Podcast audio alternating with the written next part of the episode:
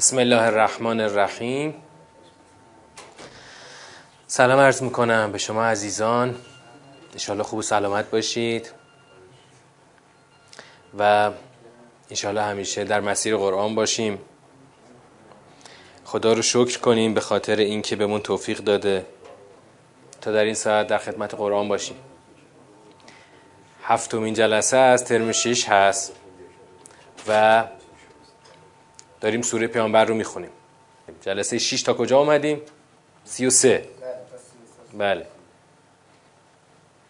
چند آیه هنوز مونده از دور اول سوره که باید بخونیم و ببینیم در این آیات پایانی سوره خداوند چه مطالبی رو به مجموع مطالبی که خوندیم اضافه می‌کنه. دیدیم که در آیه 29 یه کلمه ای بود. کلمه ازغان. ازغان رو که در زبان عربی دو تا معنا می‌تونه داشته باشه. ما هر دو معنا رو مطرح کردیم و یک معنا رو ترجیح دادیم. کدوم معنا رو ترجیح دادیم؟ بله. خب به دنیا. که خداوند اونجا گفت که اینایی که خلاصه مرضی رو در دل دارن نمیترسن که خدا بخواد از رو خارج کنه. فکر کردن خدا هرگز نمی‌خواد از قان اینا رو خارج کنه. که خداوند اونجا گفت که ما اگه بخوایم می‌تونیم کاری کنیم که تو اینا رو با چهرهشون بشناسی. یعنی اصلا از نشانه های ظاهری خدا نمی‌خواد شما به این برسید. چرا نمی‌خواد از نشانه های ظاهری برسید؟ شما باید به چی توجه کنید؟ نوع سخن گفتنشون نوع مواجههشون با مسائل کلان. که اینجا خداوند گفت به جای اون سیما من تو رو این اونا رو با لحن القول به تو میشناسونم. تو هم میشناسیشون لحن القول. اینجا می‌تونیم القول رو هم به یه بیانی به خود قرآن برگردونیم.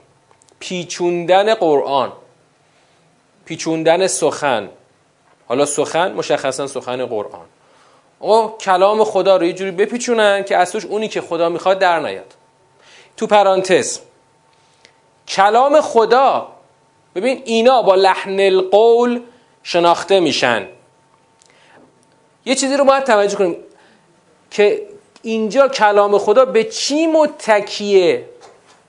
به چی بنده؟ رو چی سواره که اونا اونایی که در دلشون مرض هست با پیچوندن کلام می‌تونن به مقاصد خودشون برسن. به چی سواره؟ اگر اگر اینطور که در میان ما رایجه.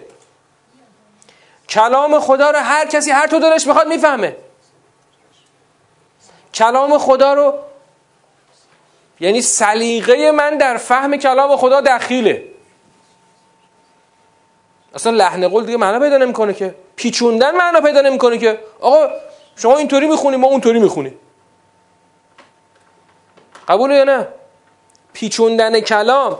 کی معنا پیدا می‌کنه که یک که کلام یک بنیادی داشته باشه. یک فهمی خارج از من وجود داشته باشه. که اگر اون کسی که در قلبش مرض هست بیاد با پیچوندنش یک مقصودی اونطور که خودش می‌خواد برداشت بکنه. قبول یا نه؟ مثلا درباره قانون اساسی. چون قرآن همیشه به قانون اساسی تشبیه می‌کنیم. درباره قانون اساسی کسی حق نداره این کارو بکنه. کسی حق نداره قانون اساسی رو جوری بپیچونه که مورد نظر خودش از توش در بیاد. چون چی داره؟ خود قانون اساسی مرجع تفسیر قانون اساسی رو مشخص کرده. یکی از وظایف شورای نگهبان تفسیر قانون اساسیه. درست؟ درباره قرآن چی؟ شورای نگهبان قانون اساسی یعنی قرآن کجاست؟ شورای نگهبان قرآن کجاست؟ که کسی حق نداشته باشه قرآن رو هر طور می‌خواد با لحن القول بپیچوندش. چون امروز که پیغمبری که نیست امامی نیست که قرآن رو آقا این ما تو این آیه شک داریم.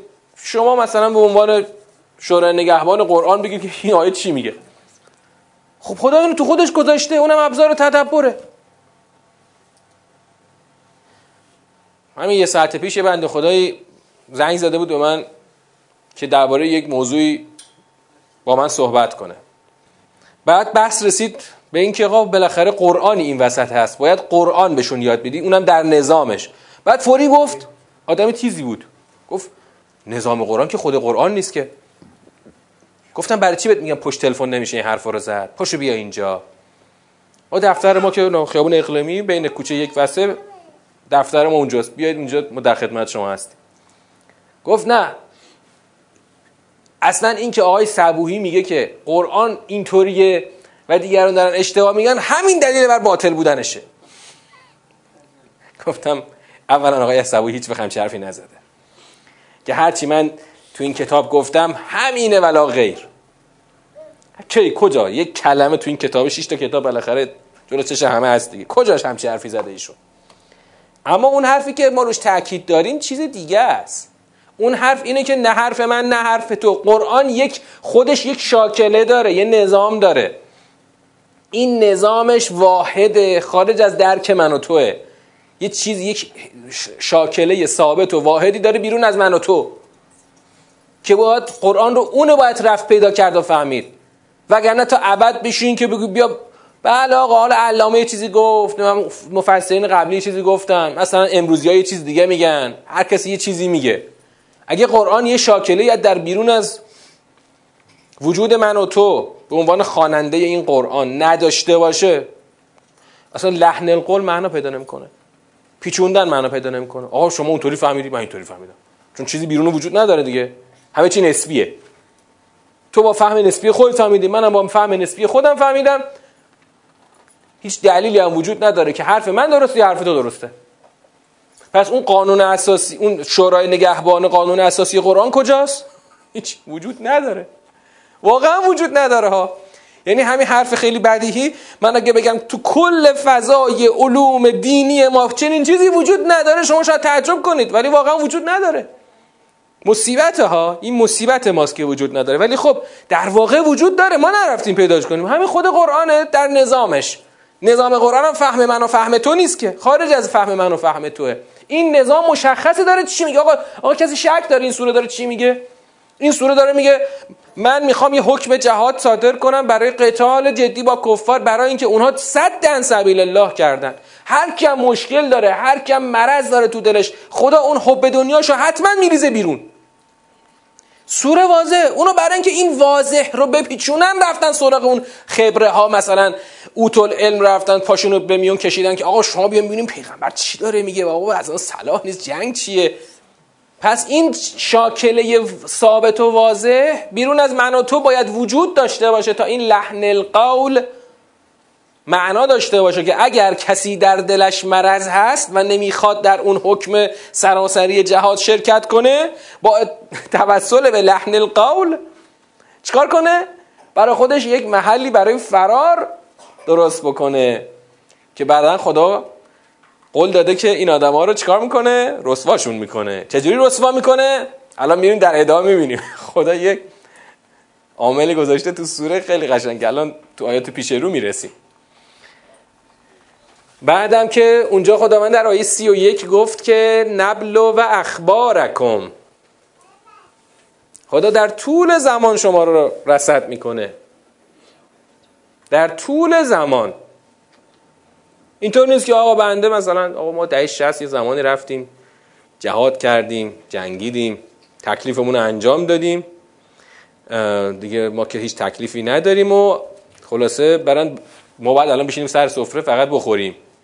در طول زمان در طول زمان خدا میازماید اخبار شما رو که الان کجایی؟ این جمله معروف امام ملاک حال فعلی افراده. اینکه یه زمانی یکی رفته جنگیده جانباز شده شهید شده است حالا شهید که دیگه الان نیست ولی اون که جانباز شده الان هست. آقا این مثلا الان این دیگه هرچی بگه این حرف این درسته الان. نه آقا نبلو و اخبارکم که کی بالاخره تا آخر خط با ما هست و کی نیست؟ اخبار همون خبرهای شما حکایت شما سرنوشت شما رو. یعنی ما انگار میخ... تا ته خط شما رو رصد می‌کنیم. آقا ته خط کجایید؟ بالاخره تا ته خط با ما هستید یا وسط راه؟ یه دفعه سر خط رو کج کردید رفتید رفتید. سر از کجا در آوردید سر از سرمایه داری یه زمانی به اسم اسلام رفتید جنگیدید. ولی الان شدید سینه چاک سرمایه داری سرمایه داری و همه چی شده حول سرمایه داری همه چی باید حول سرمایه داری معنا بشه. همه چی پای سرمایه داری ذبح بشه. که چی؟ که این آقا یه روزی بالاخره مثلا جز یاران انقلاب بوده. این الان باید تعیین کنه که ما کجا بریم. من فقط دوست دارم ببینم. من فقط دوست دارم ببینم. واقعا دوست دارم ببینم خدا با اینایی که مفاهیم بنیادی انقلاب رو عوض کردن خدا با اینا چجوری می‌خواد حساب کتاب کنه؟ انقلابی که برای انقلابی که از طبقه پایین جامعه شکل گرفت. به قول امام کوخنشین ها خواب رهنه ها. از اونجا شکل گرفت. برای اینکه یک نظام بر پایه عدالتی که بر پایه کتاب خداست شکل بگیره امروز رسوندنش به اونجایی که همه همه چی حول سرمایه داری و آخر و چون دیگه اون ارزش های دینی تو این فضای سرمایه داری بی‌معنا میشه بیان به مردم میگن که آره اصلا ما اون 40 50 سال پیش برای چی انقلاب کردیم؟ ما برای توسعه و پیشرفت انقلاب کردیم. همینطوری میشه که انقلاب یه دفعه عوض میشه یه چیز دیگه میشه. بعد از دو نسل حالا الان سه نسل از انقلاب گذشته یکی دو نسل دیگه شما باید بیای دعوا کنی. ما نیستیم شاید دو نسل دیگه ما نیستیم. باید بیای دعوا کنی که آره به خدا سال 57 1357 مثلا سال 1457 100 سالگی انقلاب باید بشینن اون نسل اون موقع باید بشینن دعوا کنن که بابا 100 سال پیش برای چی انقلاب کردیم اصلا؟ برای این حرفایی که تو قرآن هست. و قرآن شما نداشته باش. ببین چیزی از دین یا چیزی از انقلاب باقی میمونه؟ نمیمونه به خدا نمیمونه. همین الان تو خود بابا این خود پیغمبر اکرم حضور داره دارن حرفش عوض می‌کنن. خودش حضور داره داره دستور میده میگن نه بریم این کارشناسا چی میگن. اینا باید بدونن که هیچ ضرری به خدا نمی‌تونن بزنن. اینا که با پیغمبر شا... مشاقه می‌کنند. اینا که با پیغمبر چک و چونه می‌زنن که آقا این حرفا کدومه؟ جنگ کدومه؟ قتال کدومه؟ اینا نمی‌تونن به خدا ضرر بزنن. و اعمالشون هر چی باشه حبت خواهد شد. آقا مثبت ملاک چی آخه؟ ملاک می‌خواد یا نه؟ معیار می‌خواد یا نه؟ ملاکش یه معیار به من نشون بدید. وجود نداره. هر کسی از زن خود شد یار من. هر کسی انقلاب رو یه جور یه جوری که هر جور که بخواد معنا می‌کنه. انقلاب رو الان از نظر کی نگاه کنیم؟ به خاطر اینکه ما الان یه نمایی از دین داریم اون نمایی که از دین داریم رو می‌ذاریم جلو شیخ فضل الله نوری و میگیم خب ایشون کارش درست بوده. اما بذارید من یه نمونه بهتون میگم از همون مشروطه. الان شما مشروطه رو کلا ما تو کتاب درسیمون مشروطه رو یک قیام مثبت می‌دونیم یا منفی؟ مثبتش کجاست؟ مثبت مشروطه کجاست؟ من اون که تو کتابای درسی خودم خوندم بیشتر مشروطه رو مثبت گرفت. خب؟ حالا مثبتش کجاست؟ مجلس. خب. تشکیل مجلس چه گلی به سر این کشور زد وقتی که در سال 1285 تشکیل شد؟ بگید. آیا مجلس تونست اون سلطنت مطلقه رو مقیدش کنه یعنی مشروطش کنه یا نتونست؟ تونست یا نتونست؟ نتونست. آیا از دل مجلس مشروطه فقط چند سال بعدش 14 سال بعد از مجلس اول از دلش مگه رضاخان در نیومد؟ آیا رضاخان وقتی در سال 1304 آبان 1304 می‌خواست تاج گذاری کنه و نیاز به مصوبه مجلس داشت؟ رفت چی کار کرد؟ خلاصه چی هم؟ اینجا مور کنید. قاجار منقرض پهلوی تأسیس شد. این کار کرد یا نکرد؟ کدوم قانون درست؟ اصلا مثلا درست بعد از تشکیل مجلس توی بحث متمم قانون اساسی مشروطه چی اضافه شد؟ اون بحث شورای نگهبان اضافه شد. خب؟ جالبه تو تاریخ نوشتن هیچ وقت اون شورای نگهبان تأسیس نشد یا تأسیس هم شد عملا کاری نکرد. مصوبات مجلس چی بود؟ هم مصوبات مجلس همون لابی بود که امروز می‌بینیم مثلا. مثلا دلالان میرن میشینن پشت در مجلس با نماینده لابی می‌کنن. آقا این قانون بعد از تو مجلس در بیاد. شاه هرچی می‌خواست از اون قانون از مجلس در میومد مثلا شهید مدرس اعتراض کرد به پهلوی که آقا مثلا تغییر سلطنت قاجار خلاف قانون اساسیه. چجوری شما خلاف قانون اساسی رأی دادید که مثلا قاجار منقرض پهلوی تأسیس؟ بعد حرف مدرس بر اساس همون قانون درست بود. اما به مدرس گفتن تو بشین سرجاد حرف نزن. حالا اصلا حرفم این قسمتش نبود. مشروطه مشروطه به قول شیخ فضل نوری مشروطه که ما الان داریم که در تاریخ می‌خونیم دقیقا مشروطه ای بود که از دیگه پلوی سفارت انگلیس در اومد مردم در اون قیام قبل از تأسیس مشروطه چی می‌خواستن؟ عدالت می‌خواستن تأسیس عدالت خانه می‌خواستن اما دقیقا در اون نقطه عطف تاریخ معاصر ایران انگلیس وارد میدان شد و اون سر خط رو کج کرد. گفت آقا مردم چه نشسته در کشورهای اروپایی همه پارلمان دارن مجلس دارن و سلطنت رو مشروطه کردن. شما باید سلطنت رو مشروطه کنید. قید سلطنت یعنی به سلطنت قید بزنید. یعنی چیزی که اصلا هیچ ربطی به عدالت نداشت. یعنی مردم چی می‌خواستن؟ چی شد؟ امروز برای من و شما یعنی من وقتی که با نگاه قرآنی میرم سراغ تاریخ معاصر می‌فهمم که این کلاه گشادی سر ما گذاشتن در واقع. مشروطه هیچ چیزی رو عوض نکرد و شاهدش هم همون ظهور رضاخان بود. شاهدش این بود که تا این پایان سلطنت پهلوی اول و دوم مجلس مجلس داشتیم ولی هیچ وقت نظام به سمت عدالت که نرفت هیچ بلکه از عدالت دورتر شد. دورتر شد. مثلا مجلس فقط کارش چی بود؟ مجلس این بود که کارش این بود که نخست وزیری که اعلی حضرت خلاصه معرفی می‌کنن به مجلس رأی اعتماد بهش بده. هر کم که اعلی حضرت معرفی می‌کرد باید مجلس رأی اعتماد می‌داد. یعنی اصلا تو تاریخ ثبت نشد که مثلا یه نخست وزیری معرفی شد و رأی اعتماد نگرفت. بعدم که بعد از جریان بعد از جریان مصدق پهلوی فهمید که باید این مجلس رو از اینی هم که هست خفه تر کنه. از همونم بیشتر یعنی در واقع قدرت مجلس رو بیشتر از اون ازش گرفتن. یه مجلسی تأسیس کردن به اسم مجلس سنا. تأسیس کردن که این مجلس تو تاریخ نشن بیشتر مجلس دربار بود. نماینده‌هاش انتصابی بودن. خود پهلوی منصوب می‌کرد. حالا چی بود؟ چی؟ فقط برای اینکه یه فرم ظاهری خوش خوشگلتری به اون نظام سلطنت مطلقه پهلوی بده. اینه. این ببین الان 100 سال گذشته. یادم همون سال 1385 صدومین سال مشروطه. این آقای لاریجانی رفت تو مجلس خلاصه چه جشنی و صدومین سال مجلس. آقا یکی نپرسید از لاریجانی که آقا ببخشید تو این 100 سال مجلس چه گلی به سر این کشور زده؟ جز اینکه یه سری قوانین بیخاصیتی تصویب شد که مثلا حالا اون کشور دیگه مثلا اون کشور بغلی که مجلس نداره این قوانین رو الان چیکار می‌کنه؟ بالاخره اونم مثلا قانون نمی‌دونم ارث مالکیت تجارت فلان این قوانین یه جوری بالاخره تصویب می‌کنن دیگه. جالبه تو پرانتز تو خود اروپا که همه چیز مثلا پارلمانی هست همه چیز پارلمانی هست چطور بعضی از قوانین اصلا از پارلمان عبور نمیدن؟ اون جایی که مثلا دولت می‌خواد مالیات بگیره منتظر مصوبی مجلس نمیشه مثل الان ما که یه مصوبه تو مجلس گیر کنه تو راه راه مجلس این لابیا لابیگرا پشت سر هم لابی کنن که آقا بالاخره تصویب بشه یا نشه که نه نخواهد شد. اون جایی که تصمیم می‌گیره که اینجا دولت مالیات بگیره کار به مجلس نداره مالیات رو تصویب می‌کنه می‌گیره.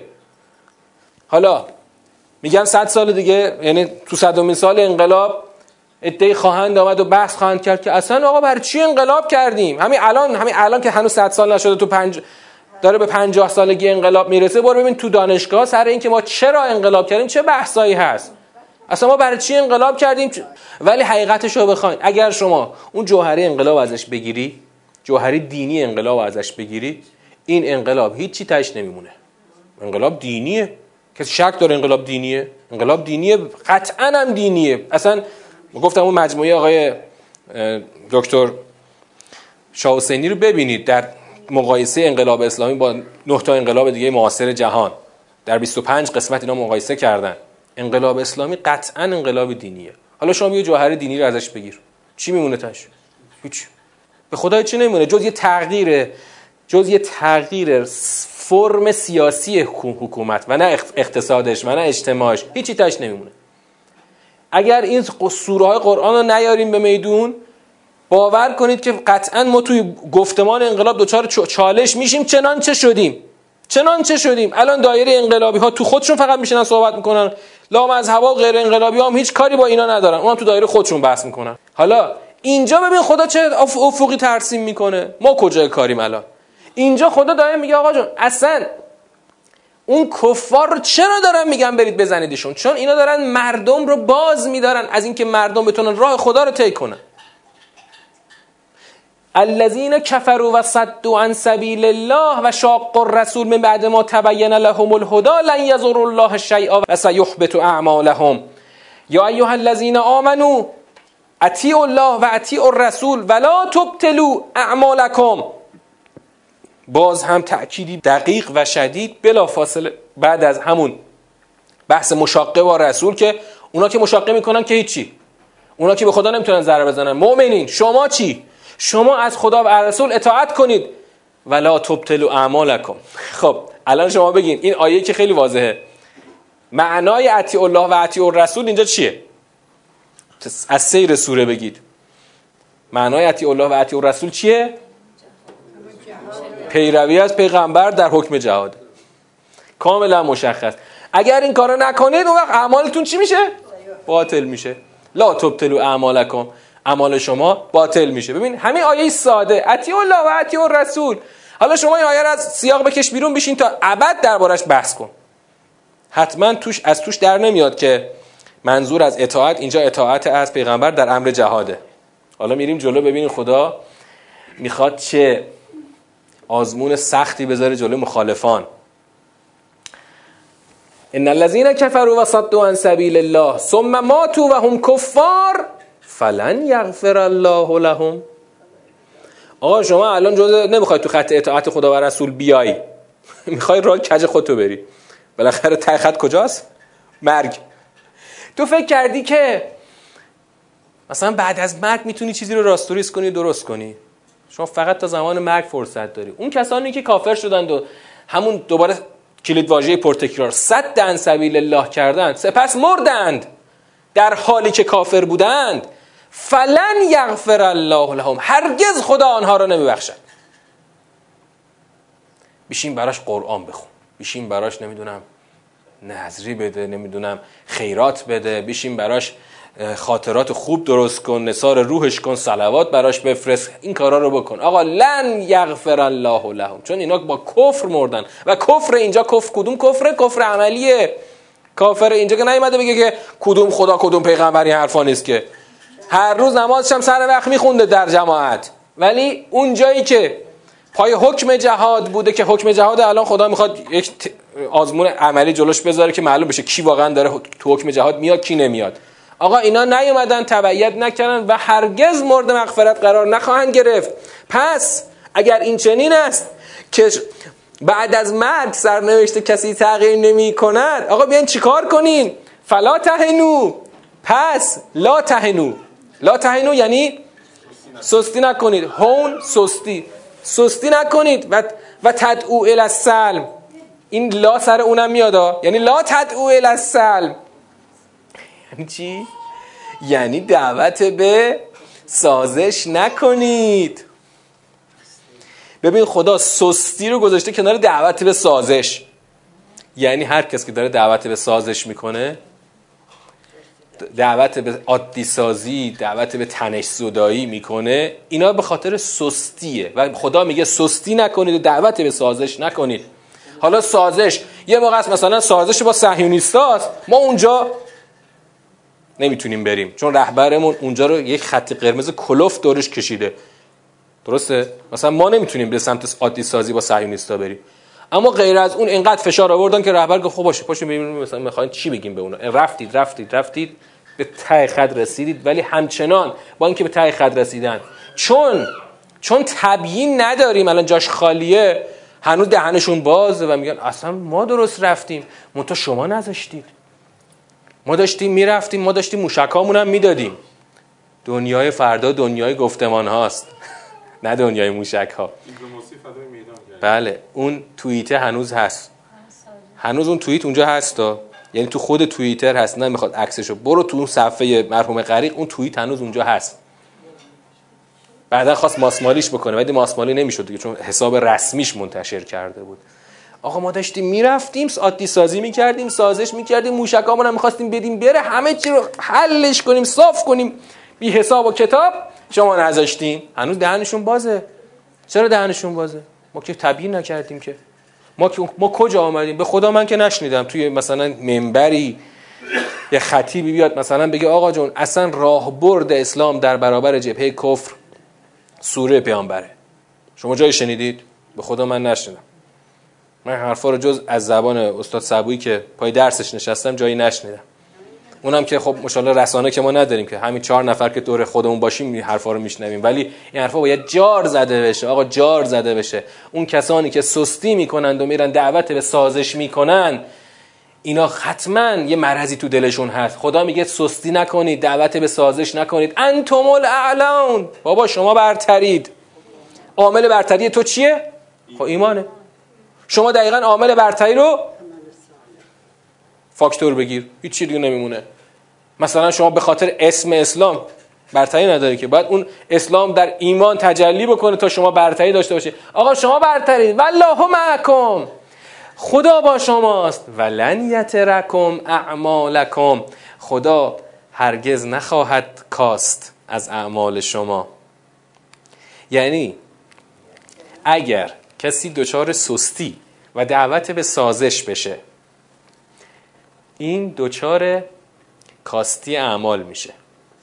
اما اگر شما سستی نکنی و دعوت به سازش نکنی خدا رو به خودت داشته باشی اون وقت از اعمال چیزی کاسته نمیشه. خب یعنی چی از اعمال کاسته بشه؟ یه چیزی همون مثل حبت عمله دیگه. یه چیزی مترادف حبت عمله.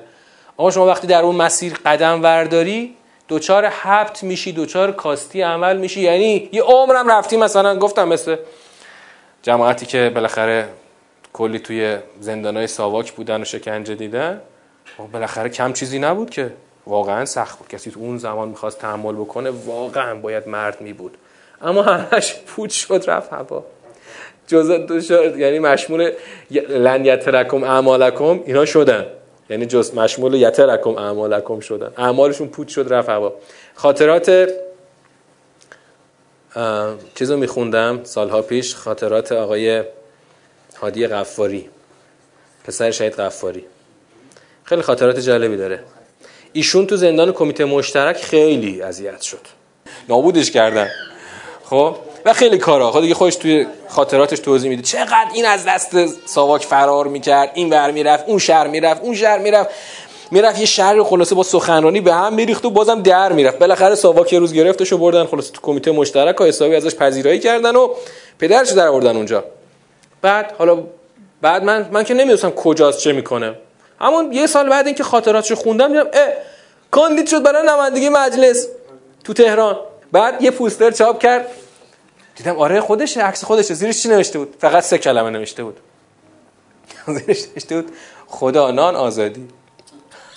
خدا نان آزادی. حالا خدا نان رو من قبول کنم باشه. خدا نان یعنی ملت نون می‌خوان عدالت می‌خوان. اما آزادی رو کجا آوردی؟ آخه آزادی اونم تو فضای دوم خورداد معلوم معناش چیه.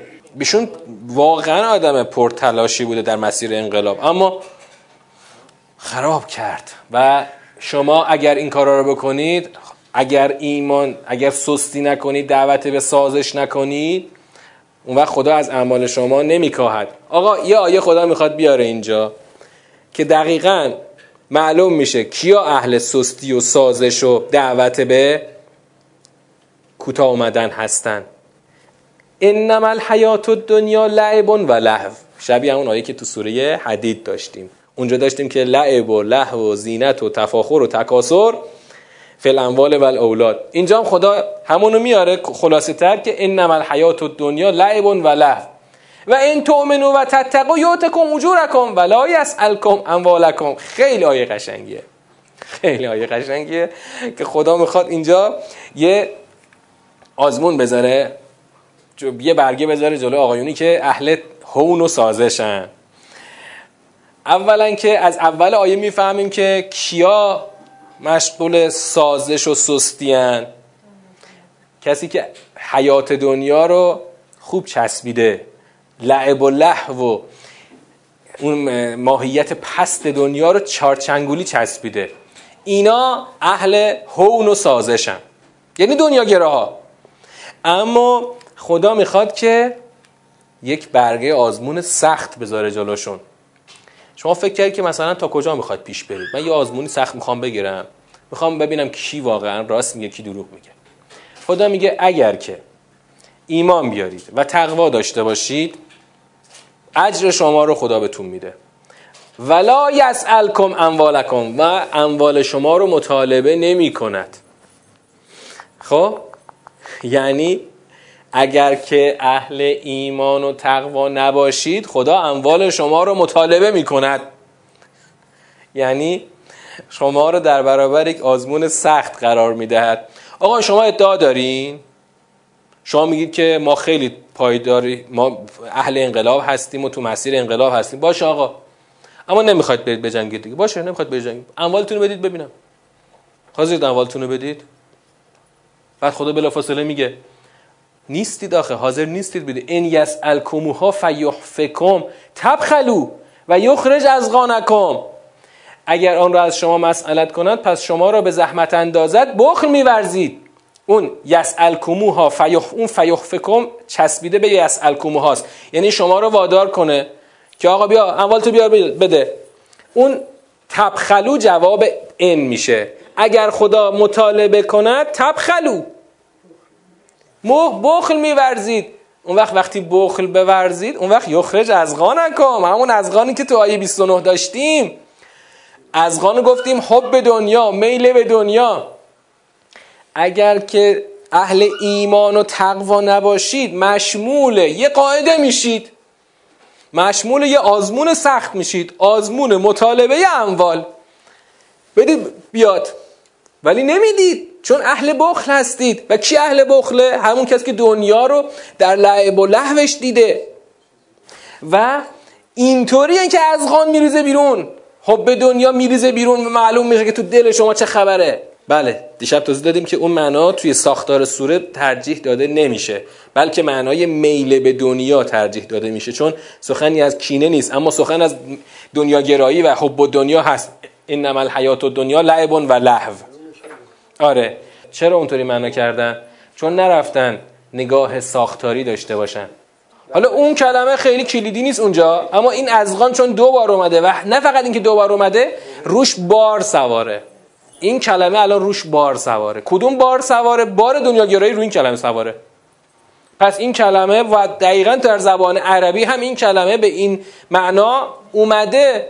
در لغتنامه های معتبر زغن علت دنیا ایمال علت دنیا حالا این ماهیتی که گفتید اما خودشون این ماهیت رو کجا پنهان می‌کنن؟ در قالب حرف های خوشگل این ماهیت رو پنهان می‌کنن حرف های خوشگل مثل چی؟ مثل اینکه آقا اصلا جنگ جنگ یعنی مصیبت جنگ یعنی بدبختی. ما همش دنبال توسعه هستیم. ما دنبال پیشرفت مردم ایران هستیم. ما دنبال این هستیم که مردم به رفاه و امنیت و آسایش برسن. اما تهش دنبال منافع خودشه. برای همینه که تا حرف از جنگ میاد همشون میان یک صدا جلوی تو میستن چون تقی به توقی بخوره همه اموالشون یعنی اون امنیت اقتصادیشون به هم می‌خوره و نباید این به هم بخوره. اما اینو در قالب حرفای خوشگل پنهان می‌کنن. اینکه ما دنبال منافع ملی هستیم. اما در واقع دنبال منافع میلی هستیم. نه ملی. دنبال منافع میلی خودمون هستیم. اسمش منافع ملیه که اصلا جنگ به صلاح کشور نیست. برای همین نوشت. برای همین نوشت که موشکامون هم بدیم بره. دنیای فردا دنیای گفتمان هاست. و اونهایی که پولاشون رو خرج بودجه های دفاعیشون رو خرج توسعه علم کردن. ببین چقدر پیشرفت کردن. آره آلمان و ژاپن مثلا چه مثال های پوچی. یعنی وقتی طرف شما یک آدم بسیار هوشمنده نه یه آدم پخمه یه آدم کارکشته اهل سیاست که یه عمری در سیاست بوده. دقیقا می‌دونه داره چی میگه. دقیقا می‌دونه ها. یعنی شما یک درصد هم احتمال اینکه ندونه داره چی میگه. مثلا حواسش نبوده نظر تو این دایره. آقا ما که نه سر پیازیم نه ته پیازیم. طرف بگه فه ما میریم فرزاد. این که دیگه یه عمری تو سیاست چرخیده و همه چی رو سیر تا پیازشو می‌دونه قشنگ می‌دونه داره چی میگه. می‌دونه که داره توییت می‌زنه فرد دنیای فردا دنیای گفتمان هاست. یعنی چی؟ آخه می‌دونید من قبول می‌کنم. آره آسیب پذیر نیستم می‌دونید چرا؟ چون دیگه هویتی ندارن که آسیب پذیر باشن. ژاپن امروز هویتی نداره که. ژاپن امروز یعنی قشنگ حزم شده در حازمه آمریکاست. ژاپن امروز انقدر بی‌هویته که وقتی توی اون پایگاه اصلی آمریکایی‌ها درون خاک ژاپن اوکیناوا. یه جزیره کوچیک جنوب ژاپنه. وقتی هر چند وقتی خلاصه میرن کلک یعنی خلاصه تجاوز می‌کنن به این ناموس ژاپنی هیچی نمی‌تونن بگن بدبختا. هیچی نمی‌تونن بگن. یعنی قشنگ آمار دائمی دارن اینا. چون اونا اونجا هستن پایگاه دارن. واخه اونا گرگن دیگه. هر چند وقتی باید یک خلاصه خوراک پیدا کنن خلاصه بدرنش. خب؟ چون همیشه این جاری و دائمی هست بعد از جنگ دوم اینا اونجا پایگاه داشتن. این بدبخت ژاپنیا فقط یه تظاهرات خیابونی آرام برگزار می‌کنن و اون سرباز آمریکایی رو برای اینکه فقط یه خورده اوضاع بخوابه دکش می‌کنن بره برگرد آمریکا چون کاپیتولاسیون اونجا حاکمه.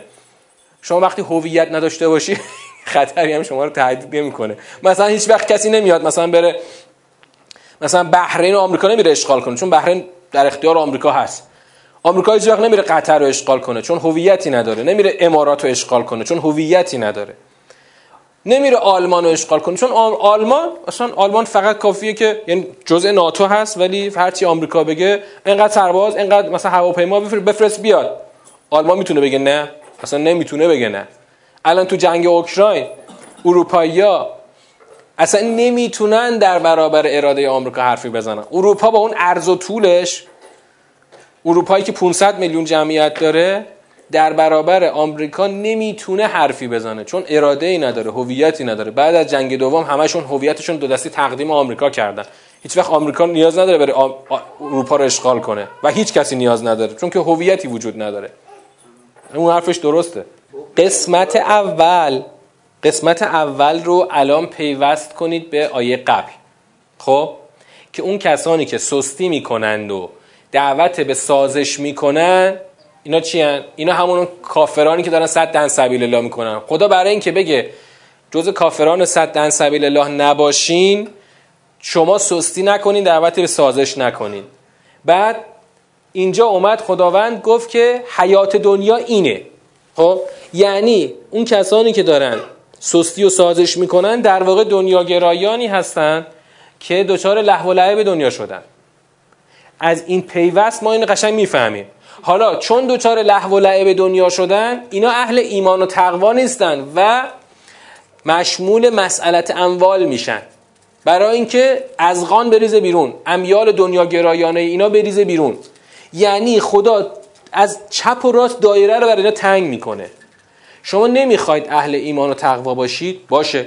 من یک آزمون سخت می‌ذارم جلوتون آزمون مسئلت اموال. شما تو اون آزمون قطعا شکست می‌خورید. چون اهل بخل هستید. چرا اهل بخل هستید؟ چون دنیا رو در لحو و لعبش می‌بینید. اینو دیگه سوری حدید مفصل گفتیم. آره هر کس که ایمان و تقوا نداره چسبیده به دنیاست دلبسته به دنیاست. هر کس که ایمان و تقوا نداره دنیا رو در لحو و لعبش می‌بینه. و این آدم وقتی که مشمول مسئلت اموال بشه حتما بخل میورزه و شکست می‌خوره و رفوزه میشه. این یسال کموها فیخفکم فتبخلو و یخرج ازغانکم. خدا اون وقت ازغان رو میریزه بیرون و معلوم میشه که شما درونتون چیه؟ درونتون فقط لجن دنیا گراییه بله. سیاق دوم سوره حدید. دقیقا اونجایی که خدا می‌خواست جهادگران قبل الفتح و بعد الفتح رتبه بندی هاشون رو متفاوت بکنه اونجا خدا قتال دقیقا کجا آورده بود؟ بعد از انفاق آورده بود. همه جای قرآن قتال بعد از انفاق ماله. چرا؟ چرا شو سوره حدید هم گفتیم. چون تا شما اهل انفاق مال نباشی اهل انفاق جان حتما نمیشی. حتما نمیشی. شک نکن. بر همین گفتیم شهادت یه مقامی که بود بری بهش برسی. اینطور نیست یه تیری بیاد بخوره تو شهید بشی که. مثلا شهید بابایی انفاق مالش اصلا خاطرات داره تو انفاق مال. تو کتاب من و عباس بابایی. که گفته های آقای حسن دوشن یار شفیق شهید بابایی هست میگه با دو تا کامیون جهاز اومدن اصفهان. دو تا کامیون. میگه شهید بابایی هر وقت این خانمش راضی می‌کرد یه تیکه از این جهاز رو می‌برد محله زینبیه اونجا پخش می‌کرد.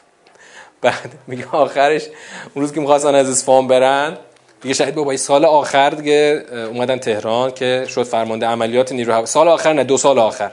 از 64 اومدن تهران. میگه چی نمونده بود دیگه؟ جهاز همه داره بود رفته بود. یعنی اومدن تهران تهران اومدن تو قصر فیروزه.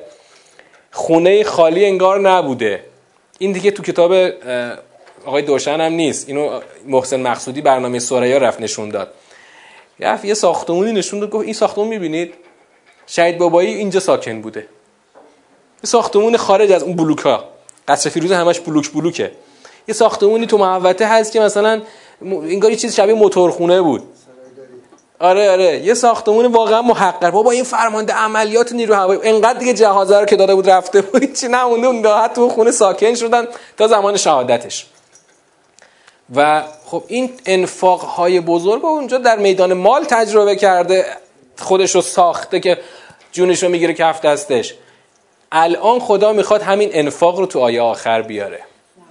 آیه آخر باز بحث انفاق رو خدا به سراحت میاره و در واقع اینایی که الان می‌خوان جلوی امر جهاد بیستن معلوم میشه مشکلشون کجاست. ها انتم ها انتم در زبان عربی حرف نداست. آهای شما ها. ها انتم ها اولائت تدعون لتنفقوا فی سبیل الله. فمنکم من یبخل و من یبخل فانما یبخل عن نفسه والله الغنی و انتم الفقراء و ان تتولوا یستبدل قوما غیرکم ثم لا یکونوا امثالکم. آیه آخر دیگه چند تا مفهوم رو خدا تو این آیه تلگرافی برای ما گفته. خیلی خودش هر کدوم یه سرفصلیه. ما البته الان تو دور اول میخونیمش ببینیم این آیه آخر چی می‌خواد بگه. آگاه باشید. ها اولائه تدعون لتنفقو شما آنهایی هستید که دعوت می‌شوید لتنفقو فی سبیل الله. تا در راه خدا انفاق کنید. پس از شماست. فمنکم من یبخل. ادیتون بخل میورزید. و من یبخل فانما یبخل عن نفسه هر کم بخل میورزه آقا به خودش بخل ورزیده. مثل اینکه هر کس ظلم کنه به خودش ظلم کرده. هر کس بخل بورزه به خودش بخل ورزیده. خدا که بی نیازه. و انتم الفقرا. خدا بی نیازه شما فقیرید. تو که فقیری باید بری انفاق بکنی. و ان تتولوا یستبدل قوما غیرکم که اگر روی گردان شوید قومی غیر از شما را جایگزین می‌کند که اونها مثل شما نخواهند بود. ثم لا یکونو امثالکم. یا کنید کفه دوم خدا اصلا نگفته. کفه دوم کیان؟ انفاق کنندگان. فقط خدا گفت ها اولائه تدعون لتنفقوا فی سبیل الله. بعد مثلا گفت فمنکم من یبخل. باید می‌گفت که خب و منکم من لا یبخل. یا مثلا و منکم اون کسانی که انفاق می‌کنن اما خدا فقط من یبخل رو توضیح داد. هر کس که بخل بورزه بر خودش بخل ورزیده. چون اون ورش رو قبلش دیگه تو سیر کلام بارها توضیح داده. فقط تو این آیه آخر خدا می‌خواد قشنگ میخ آخر رو به تابوت اینا بکوبه. یا شماها فکر کردید مثلا من دارم نیمن نیازمندم که میام انگار اون به جای اول سوره اینجا آخر سوره اومده. اون بحثی که تو سوره حدید اول سوره بود اینجا آخر سوره اومده. من مگه نیاز دارم آخه مگه؟ فکر می‌کنه هی چهار صفحه سوره دارم هی میگم بیاید بیاید ایمان بیارید انفاق بکنید. فکر من نیاز دارم. من که نیاز ندارم. خب خدا غنیه. شما فقیرید. شما که نیازمندید. شما هم که روی می‌خواید برگردونید. اشکال نداره. خدا که غنیه. وقتی کسی روی, روی گردان بشه شما رو می‌بره شما که بالاخره قرار بمیرید یه گروهی را خواهد آورد. در نسلهای بعد شبیه کدوم آیه است؟ شبیه آیه معروفه که من یرتد منکم اندینه فسوف یأت الله به قوم یحبهم و یحبونه. آقا شما نمی‌خواید فلان انفاق بکنید دیگه. باشه اشکال نداره. من که بی نیازم. آقا من بی نیازم ممکنه این وسط پیغمبر کاری زمین بخوره. و خورد. کار پیغمبر زمین خورد. اما خدا بازم بی نیازه. خدا اصلا میگه اشکال نداره. پیغمبر من می‌خواد زمین بخوره. پیغمبر من زمین بخوره. از من که چیزی کم نمیشه که. پیغمبر من زمین بخوره حرفای پیغمبر که زمین نمی‌خوره که. ممکنه حکومتی زمین بخوره اشکال نداره. حکومت حضرت علی اصلا ممکنه زمین بخوره اشکال نداره بذار بخوره. اما حرفا که سرش باشه من یک قوما غیرکم را خواهم آورد. که اونها مثل شما نخواهند بود. یعنی خواهند آمد. آیا به نظرتون آمدند؟ پیش قراولانش اومدن. اونایی که خون دادن جون دادن انقلاب به پیروزی رسید. اما بقایش چی؟ آیا تصدیق می‌کنید؟ آیا قبول دارید که بقایش بنده به همون عوامل ایجادشه؟ آیا قبول می‌کنید؟ آقا قطعی هستن. انقدر این مسئله قطعی و بدیهیت تو فلسفه براش قاعده ساختن. قاعده تو فلسفه ساختن. میگن عوامل بقا همون عوامل ایجادن. آقا الان عوامل ایجاد که گذشته مثلا نسل گذشته. اما عوامل بقا الان کمه. چرا؟ طبق نظام سوره عوامل بقا رو کجا دنبالش باید بگردی؟ تو روحیه و فرهنگ انفاق باید بگردی. همون که تو سوره حدید گفتیم. فرهنگ انفاق الان نیست. اون چیزی که جایگزینش شده ضدیت با فرهنگ جهاده و انفاق. انفاق فقط در حدی که دل ما رو خوش کنه دیگه. ما دلمون خوش باشه اهل انفاق هستیم. همون انفاق اونم از خودمون. یه سفره بندازیم ملت بشینن دورش بگن به به حاج آقا فلانی چقدر سفرش پربرکته. آقا پربرکت باشه ان شاء سفرتون همیشه پهن باشه. اما نه اون انفاقی که کار دین خدا رو جلو ببره. انفاقای ما برای شهرت و اعتبار خودمونه. نه برای اینکه کار دین خدا جلو بره. الان تو این نظام کار دین خدا فقط به شرطی جلو میره که شما نسبت به فلسفه انفاق مال و جان توجیه شده باشی. شدیم؟ خب نشدیم. من واقعا میگم که وقتی طبقه دارا و ثروتمند توجیه نشده برای چی باید بیاد انفاق بکنه؟ به چه دلیل بیاد انفاق بکنه؟ مثلا اگه بیاد کسی فرض کنه مثلا این قرارگاه تدبر. مثلا بیاد کسی به قرارگاه تدبر پول بده کسی بهش به به میگه چه چه میگه. نه آقا یکی هم شاید بهش یه چیزی یه حرف سنگین هم حتی بارش بکنن ممکنه. اما حرف می‌خوای خوشگل ازت تعریف کنن بری کاری بکن که قشنگ همه جا اسم تو ببرن. همه جا اسم تو به نیکی ببرن و خلاصه خیلی هم همه جا برات مراسم تقدیر بگیرن. چند تا هدیه این ور اون ور. خیلی هم اسم تو سر زبون ها بیارن اون خوبه دیگه. اون خوبه. البته خود اونو نمیگیم نباشه ها. ببین فرهنگ سازی شده براش. اشکال نداره که. مثلا الان مثلا برای ساختن ابنیه از مدرسه بگیر بیمارستان بگیر. فرهنگ سازی شده. شما الان برای بیمارستان بساز. اسم تو. بالاش پیشونی ساختمون اسم تو می‌زنن. همه هم اسم تو می‌برن. خب این فرهنگ سازی شده ولی برای دین خدا. فرهنگ سازی نشده. فرهنگ سازی نشده. چرا فرهنگ سازی نشده؟ چون از قرآن چی نمی‌دونیم. مسیر فرهنگسازی همون که تو سوره حدید تو سیاق سوم داشتیم. ما اینجا دور اول تازه تموم کردیم. ببینید. آمدن لا ضرورت نداره. ضرورت نداره. ببین اینجا فلا تهنو هون سستی نداشته باشید و تدعو الاسل یعنی اگر سستی داشته باشید دچار دعوت به سلم سلم میشید. یعنی این دنبال اون خود به خود میاد. آمدن لا اینجا ضرورت نداره. جز یعنی قاعده ای نداریم که باید حتما لا داشته باشیم. مثلا تو فارسی شما بگو. نمیخوا... ربطی به خود زبان عربی نداره ها. آقا تو فارسی شما بگو. نری مثلا شیرینی زیاد بخوری دیابت بگیری مثلا. نری شیرینی زیاد بخوری. اولی منفی دومی مثبته. ولی معلومه که دومی مخ... یعنی می‌خوایم اولی رو منفی کنیم که دومی هم منفی بشه. این مثل همون. لا تهنو و تدعو الاسل سستی نکنید که دعوت به سلم کنید. سستی عامل یعنی مقدمه دعوت به تسلیمه. بله تو مرحله تفسیر ما همیشه تاکیدمون رو چیه؟